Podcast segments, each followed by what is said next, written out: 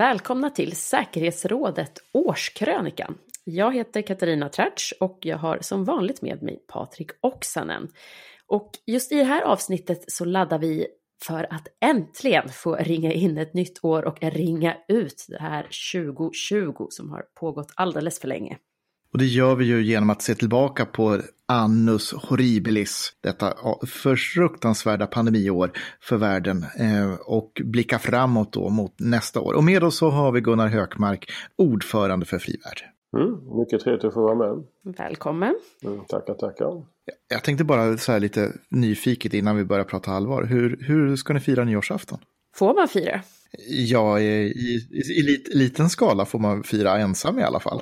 Hur man firar är däremot mer svårt. Vi vet faktiskt inte. Vi, vi, eh, vi svävar i ett töcken av ovisshet och, eh, och eh, ej har satt ner någon fot. Men fira kommer vi göra för att det, att fira ett nytt år är alltid kul. Och sen får man verkligen hoppas att nästa blir bättre. Mm. Vi har en liten umgängesbubbla så att vi har en, en familj som vi, vi umgås med eh, men inte mer. Så att det blir dem vi, vi kommer att träffa och fira nyår med. Mm.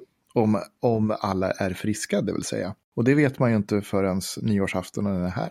Tänkte på det att alla de som ska fira ute på restaurang har ju det problemet att där upphör försäljningen av, um, av alkoholhaltiga drycker 22 plus att man ska egentligen stänga 22.30. Så att eh, det, det kommer bli ett mycket underligt utefirande på det viset. Så är det, så är det. Det blir väl det sista underliga för det här extremt underliga året som vi har bakom oss. Eh, men jag tänkte att vi har mycket att prata om när vi tittar tillbaka på det här 2020 som ju känns som att det har pågått för alltid. Eh, så vi börjar ju med det största ämnet och kanske det tråkigaste också, men det som har dominerat nyhetsrapporteringen och våra liv, liven över hela världen egentligen. Någonting vi inte riktigt såg komma innan det var här. För ett år sedan hade vi överhuvudtaget inte hört talas om vare sig covid-19 eller några restriktioner. Stängda gränser, flyg fasta på marken och människor som i kollektiv panik hamstrar toapapper. Blotta tanken hade tagits för en sämre katastroffilm. Men viruset från Wuhan träffade världen med full kraft och hämmar nu vårat nyårsfirande såväl som produktionskedjor och internationella samarbeten.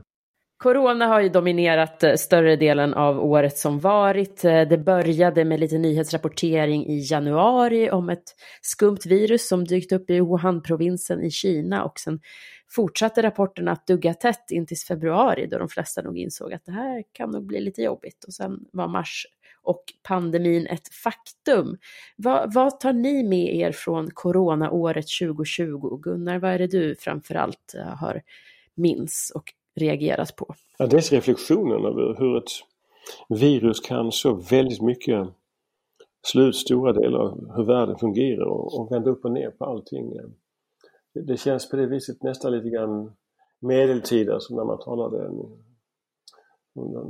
pesten och andra stora sjukdomar som drog över Europa och världen långt tillbaks i tiden. Att det är konstigt att en så modern värld som vår blir så prisgiven till ett virus. Sen är det så att man har ju forskat ut vaccin och forskat ut vad viruset är mycket snabbare än någonsin. Men, men, men ehm, det säger någonting om vår sårbarhet både som människa och klart våra ekonomier, hur sårbara de är på olika sätt ehm, när, när leveranskedjor inte fungerar. Och det finns väldigt mycket att ta med sig som, som jag inte tror behöver vara någonting bestämt utan kanske egentligen insikten hur mycket som kan komma som vi inte ser skulle komma och hur, hur utsatta vi är när det verkligen gäller. Och hur mycket vi tar för givet också mm. kanske. Jag minns när rapporteringen kom från Italien att Italien stänger gränsen, detta otänkbara. Mm. Och ganska snart blev det snarare en rapportering om vilka länder som fortfarande hade gränsen öppen. Eh, och där var ju ett exempel på hur snabbt saker förändrades. Jag tänker också på um, det som hände i världen när det kommer till produktionskedjor. Fabriker stängde och plötsligt gick det inte att få nödvändiga leveranser. Eh, vad har vi lärt oss från det? Patrik, har du eh, några reflektioner? Ja, men alltså allt det här blev ju en, en, en liten chock under, under våren. Hur snabbt det gick att varuflödena fick problem över världen, hur containrar eh, fastnade på ett ställe och det var ont om containrar på ett annat ställe. Eh, och sjukdomen då gjorde då med svårigheten att få över saker på gränser och sådär som gjorde som att fabriker fick stänga. Men jag, jag, det jag tar med mig mest personligt, det var ju också då hur snabbt det gick att stänga gränserna i Norden.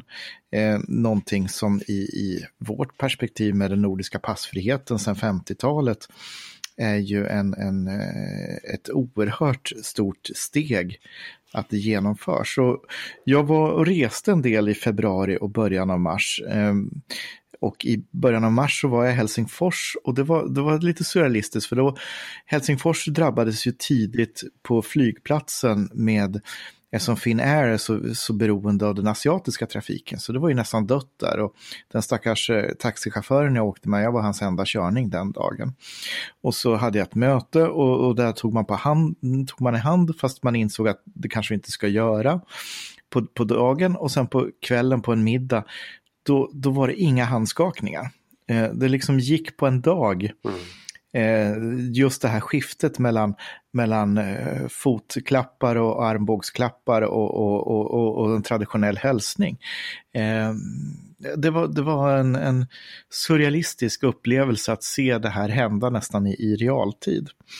Eh, och den insikten att ett virus, inte någon antagonist som har skapat det här, eh, faktiskt kan stänga gränserna så här snabbt. Det är väl det jag tar med mig på ett, på ett emotionellt plan eh, från det här året.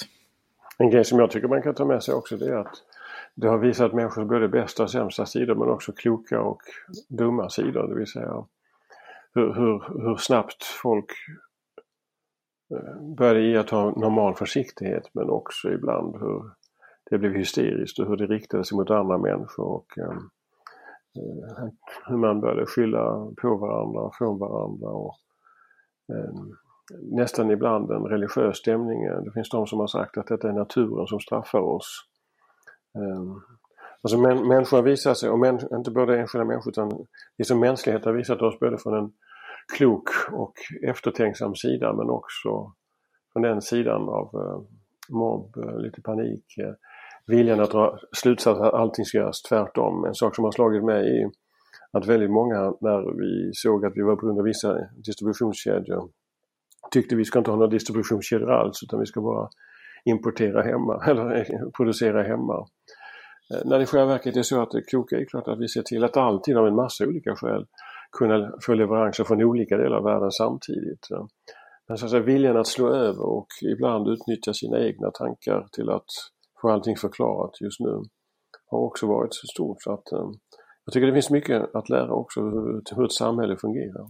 Jag tror det eh, finns ett ordspråk som säger att eh, ja, nu kommer jag inte ihåg ordspråket exakt uppenbarligen, eh, men ge mig en kris och jag ska visa vem du är ungefär. Att eh, våra, våra sanna personlighetsdrag kommer fram i mm. krisen. Jag tror att världen framgent kommer vara full av eh, post och pre-corona-berättelser, eller vad tror du Patrik?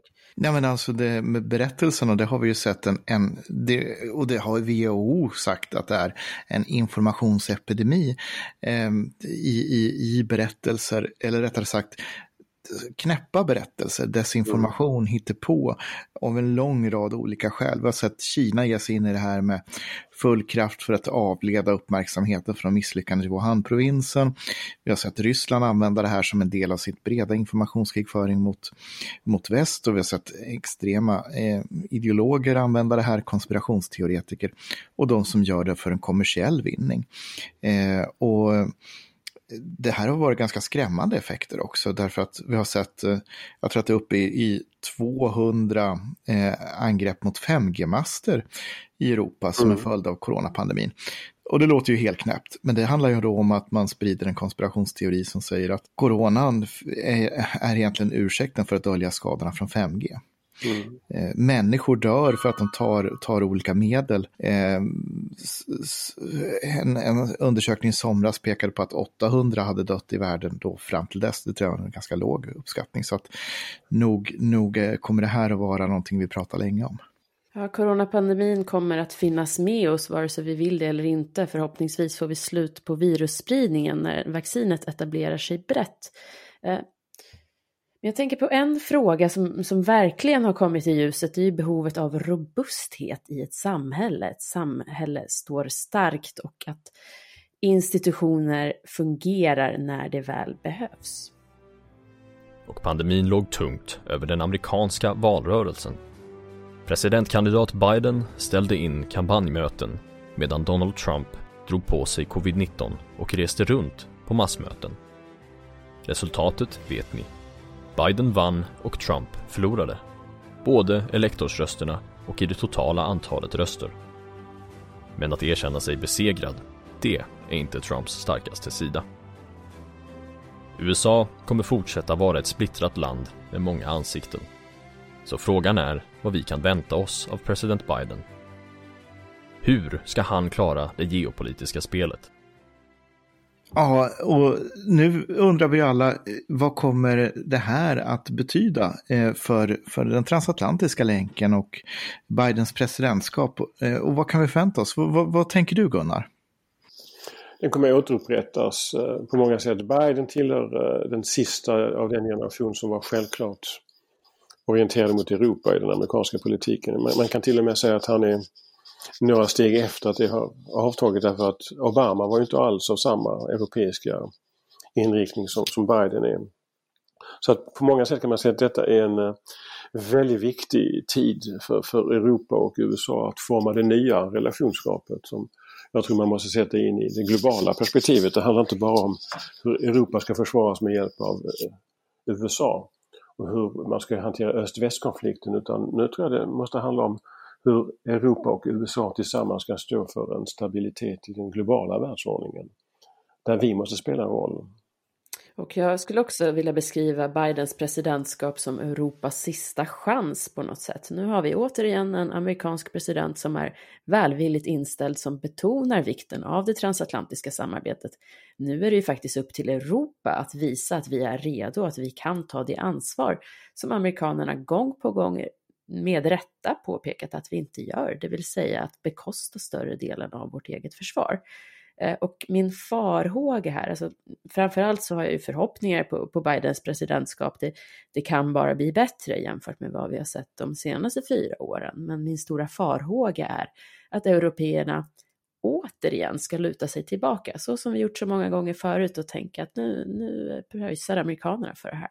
Det, det, är väl en, det är väl en risk. Eh, samtidigt så tror jag att eh, Trump har ju ständigt sagt att Europa inte gör någonting och det blir ibland en bild som liksom blir för, för eh, aggressiv därför att Europa, Europeiska unionen, länderna i Europa har ju på olika sätt hjälpt USA i en mängd olika operationer när det gäller Irak, när det gäller Afghanistan och väldigt mycket annat.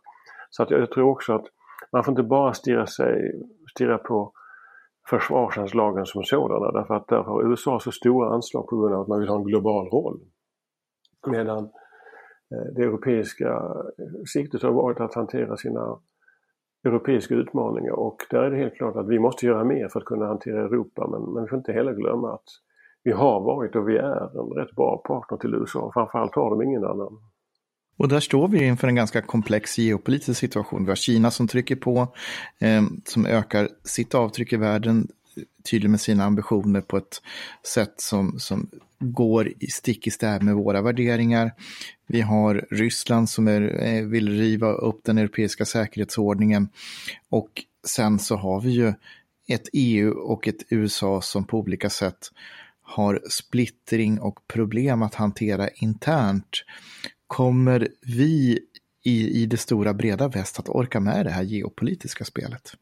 Ja, jag håller med dig Gunnar. Europa är absolut en bra partner till USA och eh, det är ju av den anledningen som Biden och andra är välvilligt mm, inställda mm. till Europa. Men, men det minsta vi kan göra, och där vill jag ändå mm. lyfta den frågan, försvarsanslag spelar roll.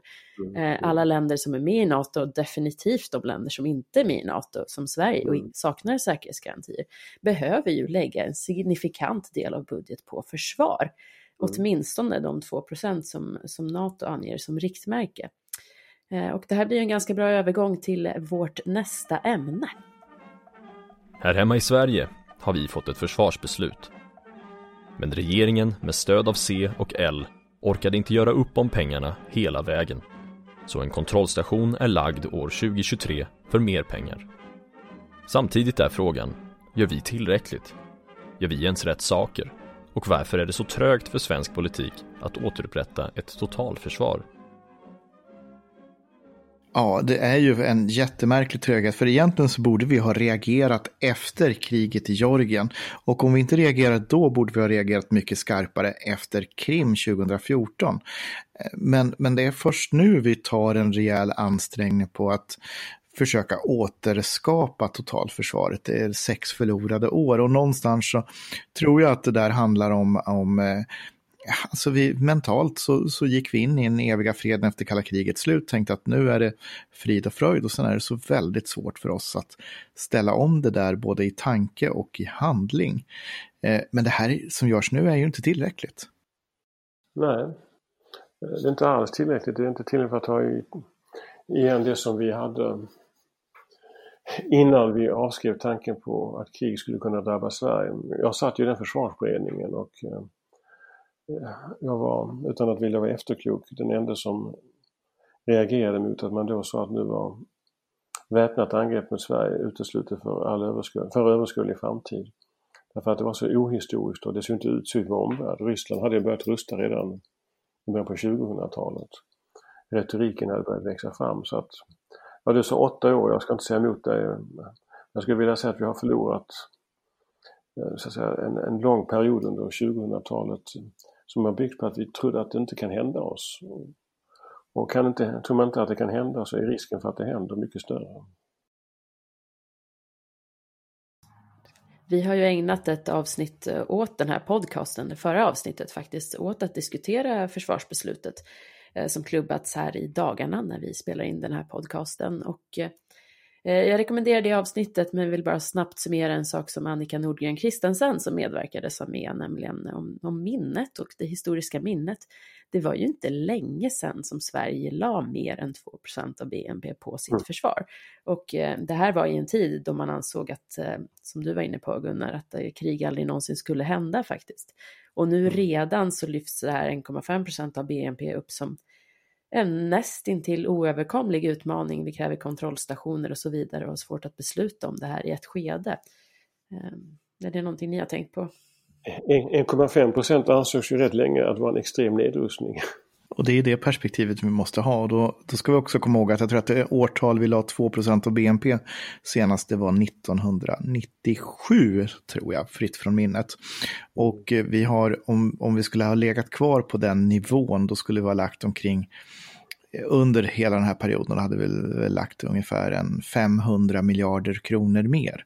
Eh, och det är ju i det ljuset vi ska liksom se vad är det vi har gjort och vad är det vi behöver återställa. Och då måste man förstå att den här historiska satsningen som, som eh, gärna försvarsminister Peter Hultqvist då benämner det som, eh, den måste ses i ljuset eh, av den historiska nedrustning vi har gjort och man måste inse att återställaren den, den, den, eh, den har bara börjat. Mer måste till. Och den siffran, eh, när det ackumulerade från hela den här tiden, 500 miljarder, motsvarande siffra kan du säga om, eh, om Ryssland som, som har då upprustat under den tiden. Så det är inte bara deras årliga anslag vi ska tänka på utan det är den bulk av militär styrka som har byggts upp under mycket lång tid.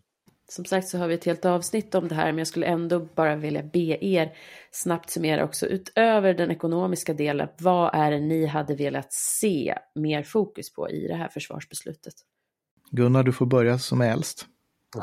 alltså, nej, nej, nej. Inte ska väl jag.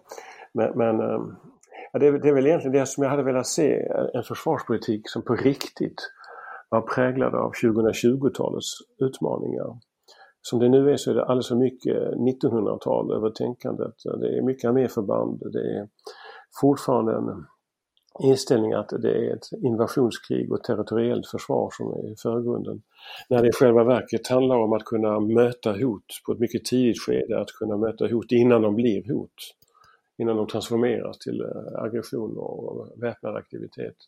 Det vill säga, om man ska uttrycka det enkelt, vi behöver ett försvar som har mycket mer forechecking och som inte är så beroende av backchecking därför att har du bara backchecking så hamnar du till slut i det vi vill undvika. Så att det, det jag hade velat se ett mycket mer modernt tänkande, att hantera den gråzonstid som vi lever i. där försvaret måste kunna göra fler grejer på lägre nivå men också omedelbart. Mm. Ska jag komplettera det där så, så, lyfter jag två saker. Och den ena delen är ju den civila delen av, av totalförsvaret. Eh, det är inte okej, okay, eh, om man uttrycker sig så, att vi kommer med försvarsberedningens rapport december 2017 och så lite har rullat framåt i den civila delen. Alltså det var den försvarsberedningens rapport som hanterade den civila delen av totalförsvaret. Vi väntar fortfarande på en utredning om hur det civila försvaret ska ledas till exempel. Eh, där behöver vi liksom få en mycket större Eh, arbete och det visar inte minst pandemikrisen också. Den andra biten, det är ju tangerar väldigt mycket det som Gunnar pratar om, men det handlar ju om vår strategiska karta och vår mentala bild av den. Lite skämtsamt så, så hamnar vi oftast i, i, i kalla krigslimpan i, i strategisk syn, det vill säga att Sverige ser ut som en, en limpa i form och det är där vi tänker oss att, att det är det som det handlar om. Men Medan tittar vi på den moderna strategiska situationen så måste vi se hela Östersjön och Arktis som ett, ett operationsområde där, där Sverige genom sina olika uttalanden och genom sin geografiska position måste kunna ha förmåga att verka på olika sätt.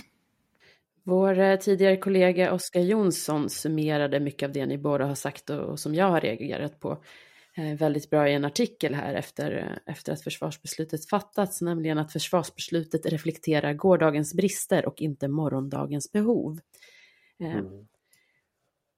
Och jag tänker att vi tar det här med oss när vi kommer in i nästa ämne som även det handlar om krig och fred och säkerhet men i en del av världen där det här är mycket mer påtagligt. Fredsavtalen har duggat tätt mellan Israel och arabstaterna efter USAs besked att flytta ambassaden till Jerusalem. Samtidigt har Iran avrättat en exiljournalist boende i Frankrike som kidnappats under ett besök i Irak. Den svensk-iranska forskaren Ahmadreza Jalali väntar på avrättning. Samtidigt fortsätter kriget i Jemen och Assad sitter säkert i Syrien. Ska man vara optimist eller pessimist över hur regionen utvecklar sig? Ja, frågan om man ska vara optimist eller pessimist kan besvaras mycket enkelt. Man ska vara både och. Eh, inte antingen eller utan man ska vara både och. Därför att det finns väldigt mycket som har hänt som är bra. Det är bra att flera arabländer nu inser att man måste komma på en resonerande fot med Israel och normalisera förbindelser. Fredsavtal men också normaliserade förbindelser. Och det är allvarligt att Iran framträder som en allt mer aggressiv skepnad eh, med allt större förmåga men också agerar i allt fler av de delar av arabvärlden som också söker sig till Israel. En väldigt viktig förklaring till varför många arabländer eh, nu har velat sluta fred med Israel är att Iran har trätt fram som det stora hotet. Och det måste man hantera. Så att jag tycker man ska vara både optimist och pessimist. Det är bra att arabvärlden nu försöker nå en försoning med Israel. Det är illavarslande att Iran försöker hantera detta genom en ökad aggressivitet. Ja, vad säger ni själva? Eh, jag tänker också att eh, det här, den senaste tidens utveckling flyttar ju fokus något i, i alla fall i rapporteringen om Mellanöstern. Det, det har inte varit särskilt mycket fokus på Irans agerande och destabiliserande agerande i Mellanöstern. Men den senaste tiden så har ju med all tydlighet eh, flera länder dragit den slutsatsen till den punkt att man är villig att ingå fredsavtal och diplomatiska relationer med de som utåt sett har porträtterats som ärkefienden, nämligen Israel. Men i själva verket har ju porträtteringen av Israel som ärkefienden mycket haft med inrikespolitik i flera arabländer att göra och inte med med faktiska omständigheter där det faktiskt är Iran som har utgjort det största problemet. En formulering som lite grann har avslöjat det är att vi har ständigt talat om Mellanösternkonflikten innebärande att det är Israel och Palestinien och därmed har vi blundat för många av de problemen som, som finns. Förlåt mig Patrik, jag bröt in men... Um... Ja, du, du sa ju ungefär vad jag tänkte säga, att, att det vi ser är ju ett skifte från, från Israel-Palestina-konflikten till, till en konflikt mellan Iran och stora delar av den övriga arabvärlden. Så det, det sker ju en skiftesförskjutning eh, och det gör ju också då att logiken i, i hur det här hänger ihop förflyttas. Men, men ska man vara pessimist eller optimist, ja då håller jag med Gunnar. Man ska antingen vara en pessimistisk optimist eller en optimistisk pessimist. Eh, det kommer att vara fortsatta problem i den regionen lång tid framöver. kanske allra viktigaste är att vi lär oss se de här länderna som de är och inte som vi har velat göra. Jag får säga att en av de mest skamliga bilderna som jag har framför mig när det gäller svensk utrikespolitik och Mellanösternpolitik det är ju när stora delar av den svenska regeringen står i sjalar lite underdånigt i Teheran och accepterar den slöja som symboliserar förtrycket i en av de vidrigaste diktaturerna. Eh, det kan lugnt sägas vara ingen insats för feministisk utrikespolitik. Det var ingen insats för eh, svensk utrikespolitik när det gäller att hävda mänskliga fri och rättigheter. Vi måste se världen som den är. Och där om man ska vara optimistisk eller pessimistisk så vill jag i alla fall anta ett optimistiskt anslag när det handlar till Sveriges relationer till Israel för att de har varit så otroligt dåliga de senaste åren att de bara kan bli bättre och om Sverige vill spela en större roll i Mellanöstern, inte minst för mänskliga rättigheter men också för fred och säkerhet så behövs en konstruktiv roll till Israel. Och där hoppas jag att Ann Linde och regeringen tar nya krafttag där, för trots att ambitionerna har uttalats så har ju ingenting hänt sedan Margot Wallström lämnade arvsfurstens palats. Från Mellanöstern tar vi oss nu till vår egen kontinent, Europa. EU har haft ett år som dominerats av debatt om sammanhållning, eller bristen däri. Det har handlat om rättsstatsprincipen, budgeten och om hur medlemsländerna ställde upp för varandra i pandemin. Som ett skynke över allt sammans ligger även Brexit förstås. Denna följetong. Så hur mår EU egentligen? Och hur ser 2021 ut för Europa? Ja, EU är ju inte så dåligt skick som en del vill tro och inte så bra skick som andra vill tro. Så att jag skulle vilja säga så här att EU mår sisådär men, men inte är döende än så länge om man ska sammanfatta det hela. Ser vi för 2021 så är det naturligtvis hantera så att säga eh, efterföljderna av Brexit Eh, och eh, nu fick man ihop en budget också och en kompromiss om rättsstatsprincipen. Så det var ju positivt. Så att eh, eh, det blir väl en, en fortsatt hanka sig framåt. Att jag tycker lite grann att det blir så orättvist när vi talar om hanka sig framåt. Jag gjorde på skoj.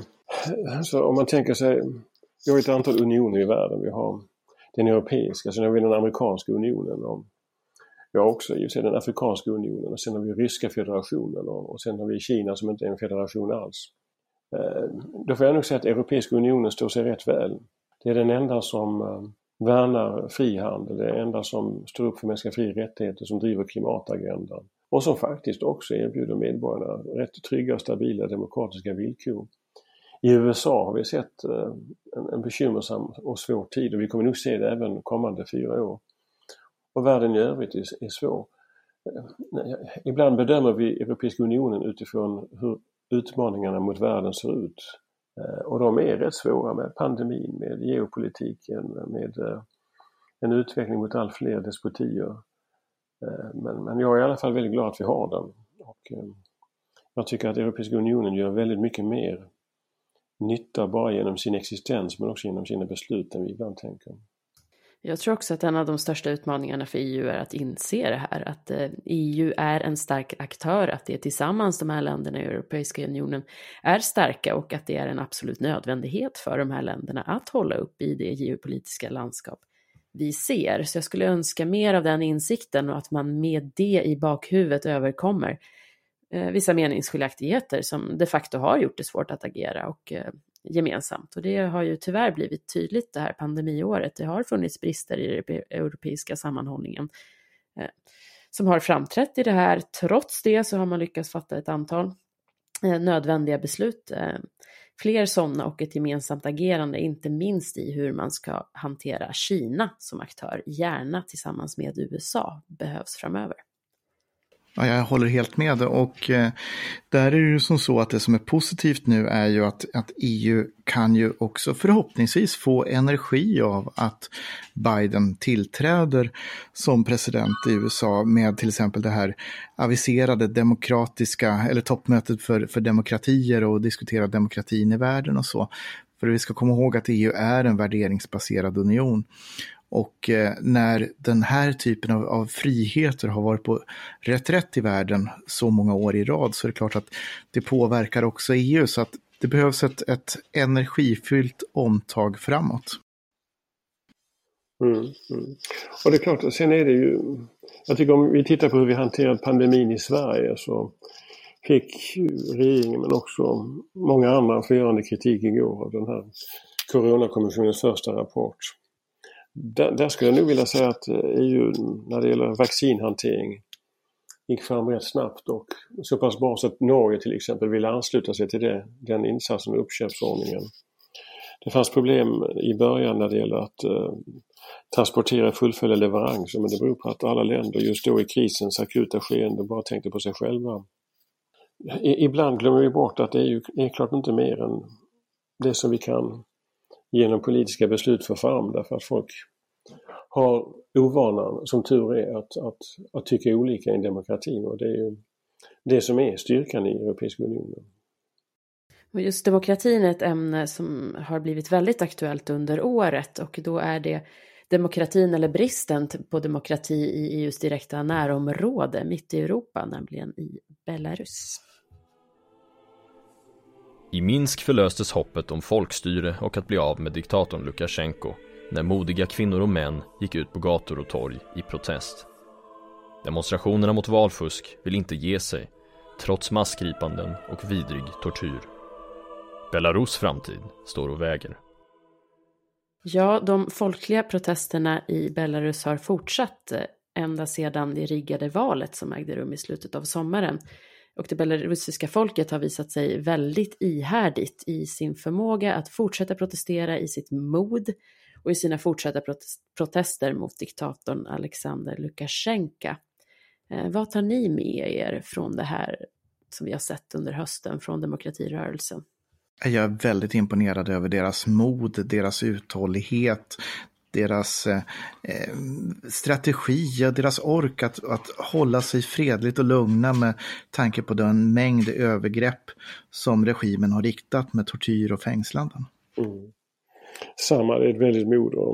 En annan sak som jag tar med mig är att det visar sig alltid att diktaturens företrädare är fega och har bara brutaliteten som vapen.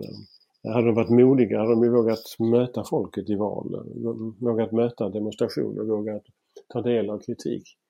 Istället så gömmer de sig bakom sköldarna och batongerna. Och, ehm, jag får nog säga att ju mer man läser om brutaliteten och tortyren så får jag säga att jag känner ju, och det är inget nytt, men en eh, ständigt växande avsmak för diktaturens företrädare.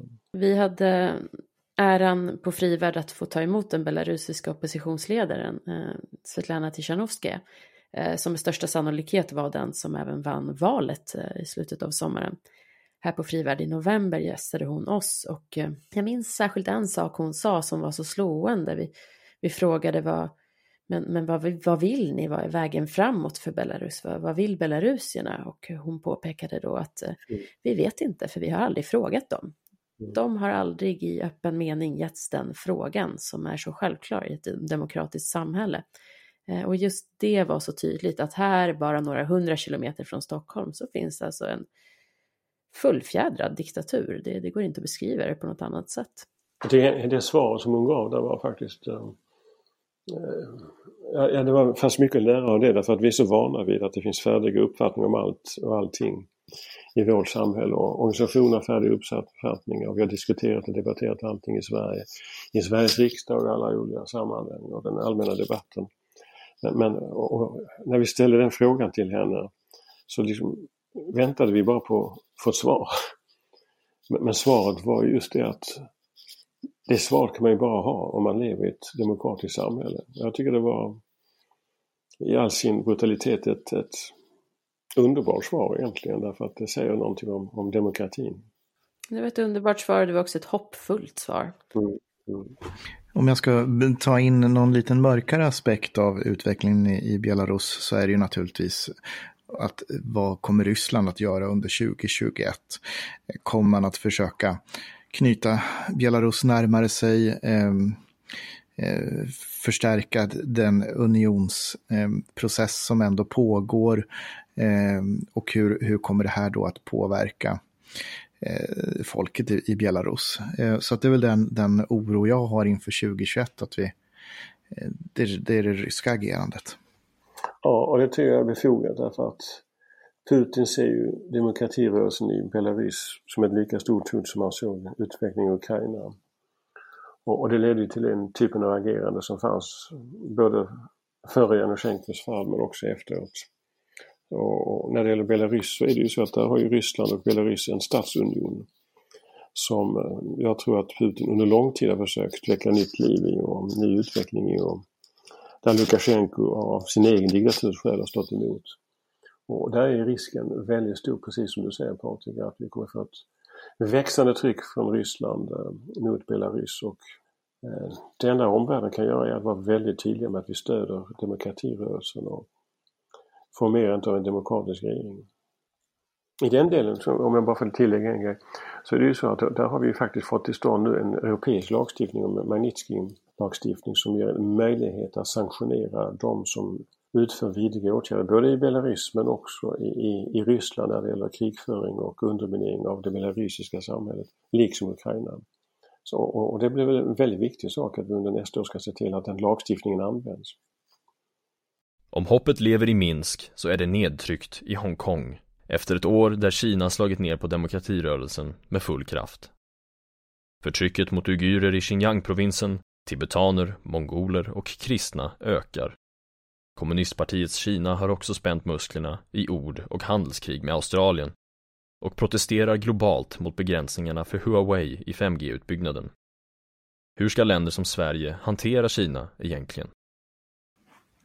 Ja, alltså vi måste ju hantera Kina tillsammans med andra demokratier och därför är det ju välkommet att vi nu får eh, en, en möjlighet att göra det på ett annat sätt med, med Biden som president. Jag förväntar mig ett mer samtalande och inkluderande ledarskap från USA i de här frågorna.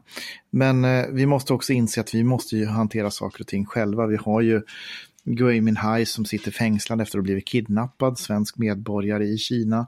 Eh, vi ser också att den kinesiska påverkan blir väldigt hård mot länder som eh, just nu eh, hamnar i blickfånget och då tänker jag på Australien där Kina har ställt till med en massa olika typer av administrativa hinder.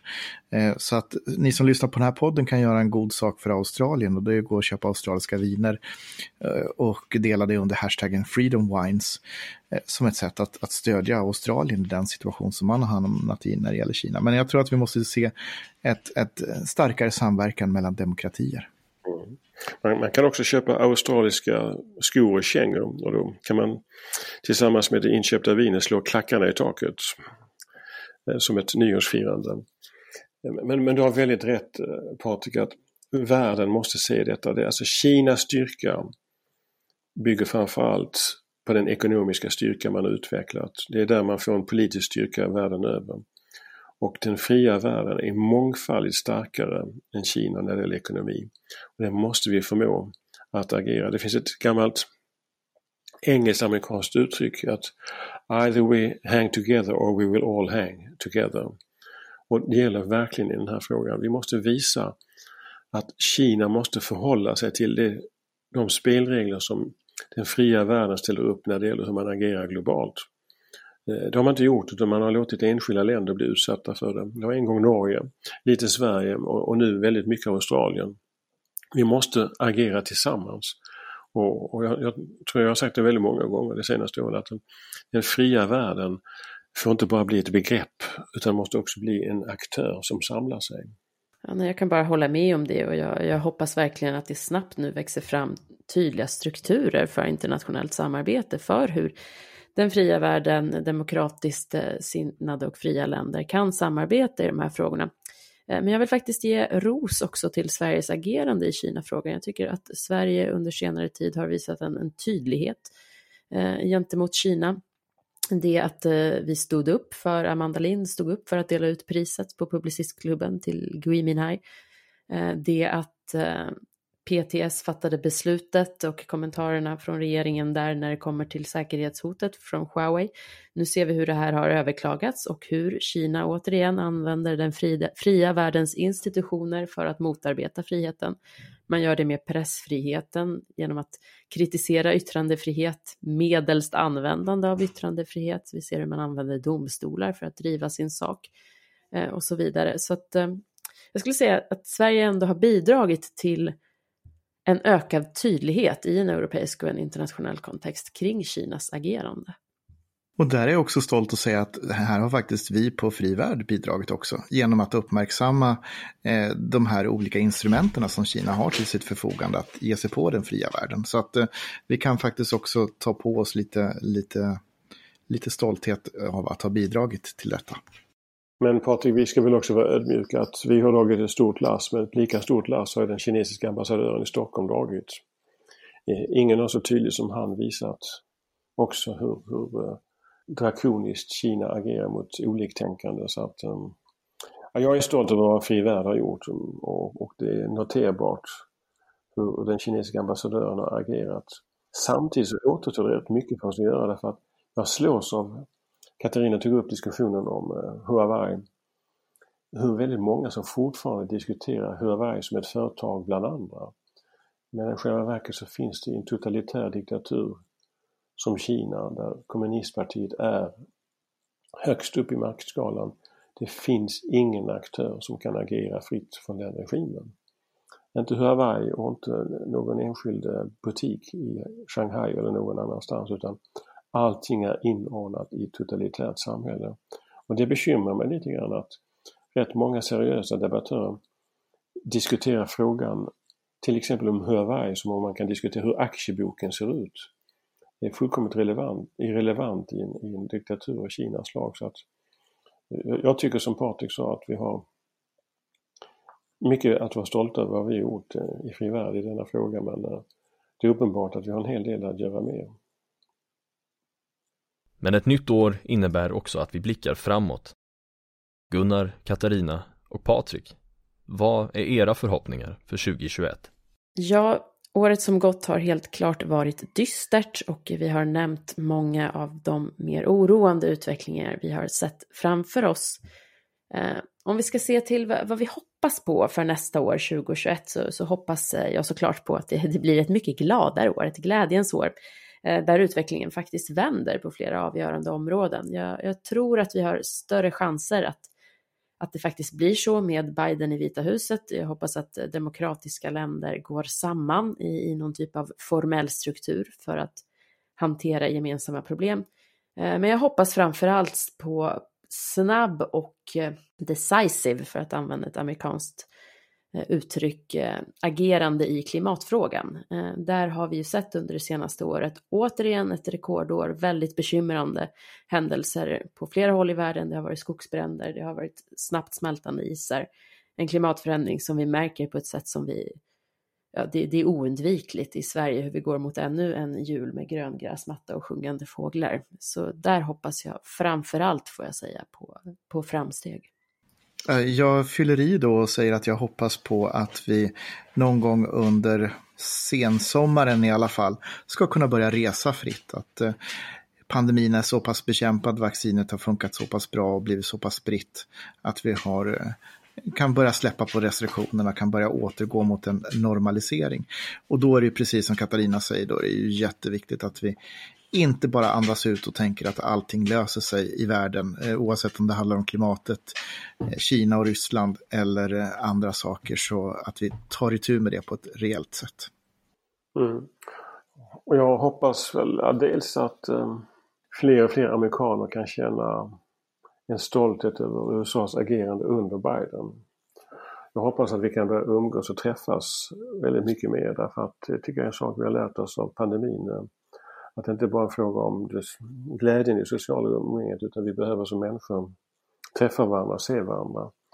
Och jag hoppas att vi också är beredda på att 2021 kommer innehålla väldigt många kriser och konflikter som, som vi måste kunna hantera. Eh, därför att det som vi har sett under 2020 är ett uttryck för en mer långsiktig förändring där stabila system efter det kalla kriget eh, balansen mellan supermakter håller på att upplösas i det vi kallar multipolärt globalt system.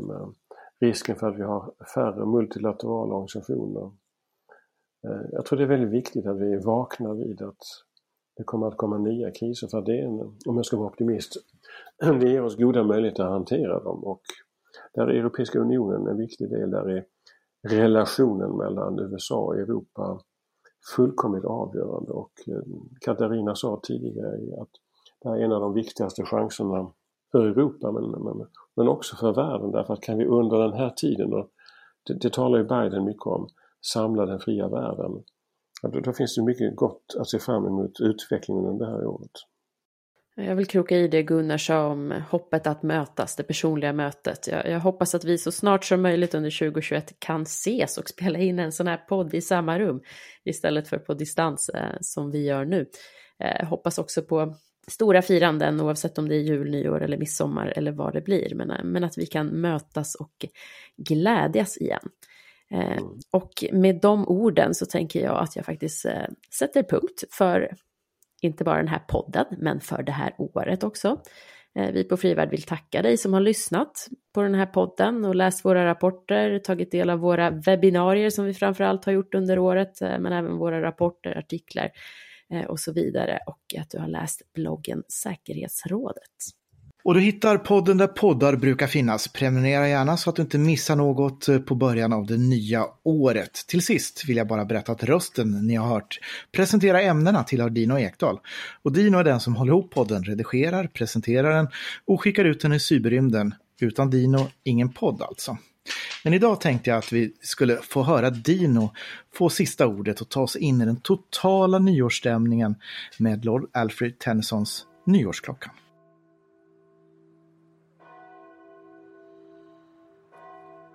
Ring, klocka, ring i bystra nyårsnatten. Mot rymdens norrskenssky och markens snö. Det gamla året lägger sig att dö. Ring själaringning över land och vatten. Ring in det nya och ring ut det gamla. I årets första skälvande minut. Ring lögnens makt från världens gränser ut och ring in sanningens till oss som famla. Ring våra tankar ut ur sorgens häkten och ring hugsvalelse till sargad barm. Ring hatet ut emellan rik och arm och ring försoning in till jordens släkten. Ring ut vad dödsdömt räknar sina dagar och forngestaltningar av split och kiv. Ring in ett ädlare, ett högre liv med bättre syften, mera rena lagar. Ring ut bekymren, sorgerna och nöden och ring den frusna tiden åter varm. Ring ut till tystnad, diktens gatularm. Men ring till sångarhjärtan, skapar glöden. Ring ut den stolthet som blott räknar anor, förtalets lömskhet och avundens försåt. Ring in det rätta på triumfens stråt och ring till seger mänsklighetens fanor. Ring, klocka, ring och seklets krankhet vike. Det dagas, släktet fram i styrka går. Ring ut Ring ut de tusen krigens år. Ring in den tusenåra fredens rike.